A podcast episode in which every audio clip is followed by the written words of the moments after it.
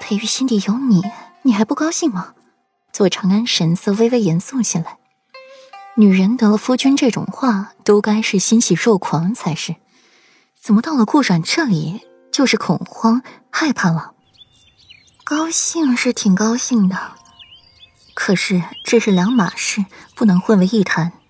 你高兴不就得了，还想那么多干嘛？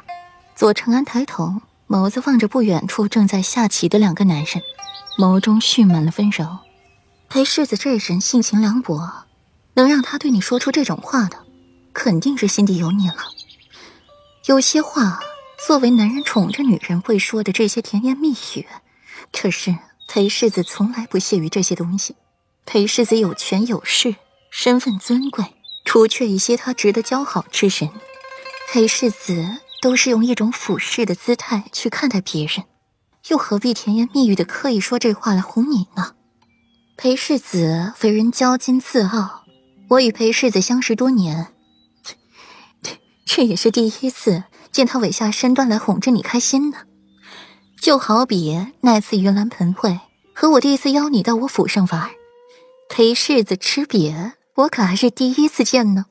左长安美眸含笑，柔声细语的开解着顾软，见他低头若有所思的模样，脸上的笑意愈发的放肆了，不由得想起出门前裴玉特地找自己谈话的内容。堂堂裴世子也有今日一事，不过倒是比以往多了几分烟火，添了几分人情味。顾然绞着自己的头发，瞧着深处桃林，不是哄我开心，那就是真心话了。内心的一杆秤偏向了左长安的说辞，却忘了再问左长安一句：像裴玉这样的男人有没有心？那颗心，我的话呢，还是能够虎射。桃林伸出两人对弈，你来我往，在棋盘上大杀四方。阿月，我决定了，我回宫之后一定要向父皇禀明我娶长安一事。这独守空房的滋味实在太难受了。这两人事情平息了，身心放松了，说话也愈发的不着调了，骨子里的顽劣此刻钻出了脑袋，想要出来活动一番。先把你那个侍妾搞定吧。不过才做了一两次，你就这样放不下？这永宁侯家的女儿，到底是床上有手段。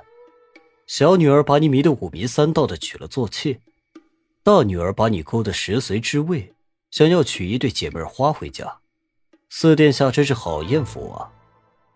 裴玉爽朗一笑，听了霍尊的感慨，骨子里的纨绔又回来身上。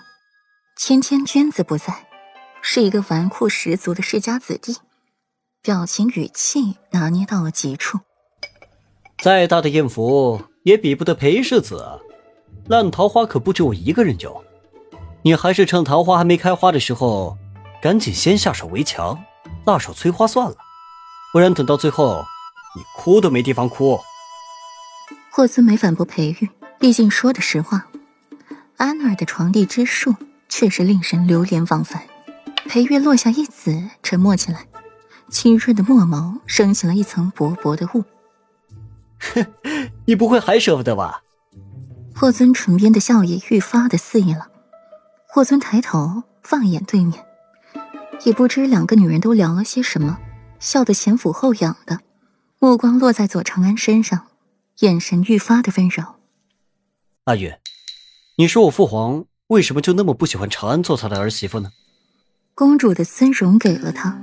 封地给了他，连他想要的积雪碗的公道也给了他，怎么就不愿意要他做自己的儿媳呢？真是令人费解。裴玉垂下了眸子，墨眸划过了几分不明，随后淡声回答道：“不知道。”再落一子，大获全胜。五月的天气渐渐转严，天降暮色，几人才结伴着回去。北城。欧阳锦溪才进院子，一只茶壶便砸了过来，是欧阳靖。欧阳锦溪收敛了神色，淡漠着进去。发什么火？当心坏了身子。锦溪，我问你，你不是说这一次天花一役万无一失吗？那如今又是怎么回事？北周疫情得到控制，你还亲自前往去送药材帮助霍尊，帮他们度过疫情，你是不是想要吃里扒外？还有裴玉，他不是被困在灵山吗？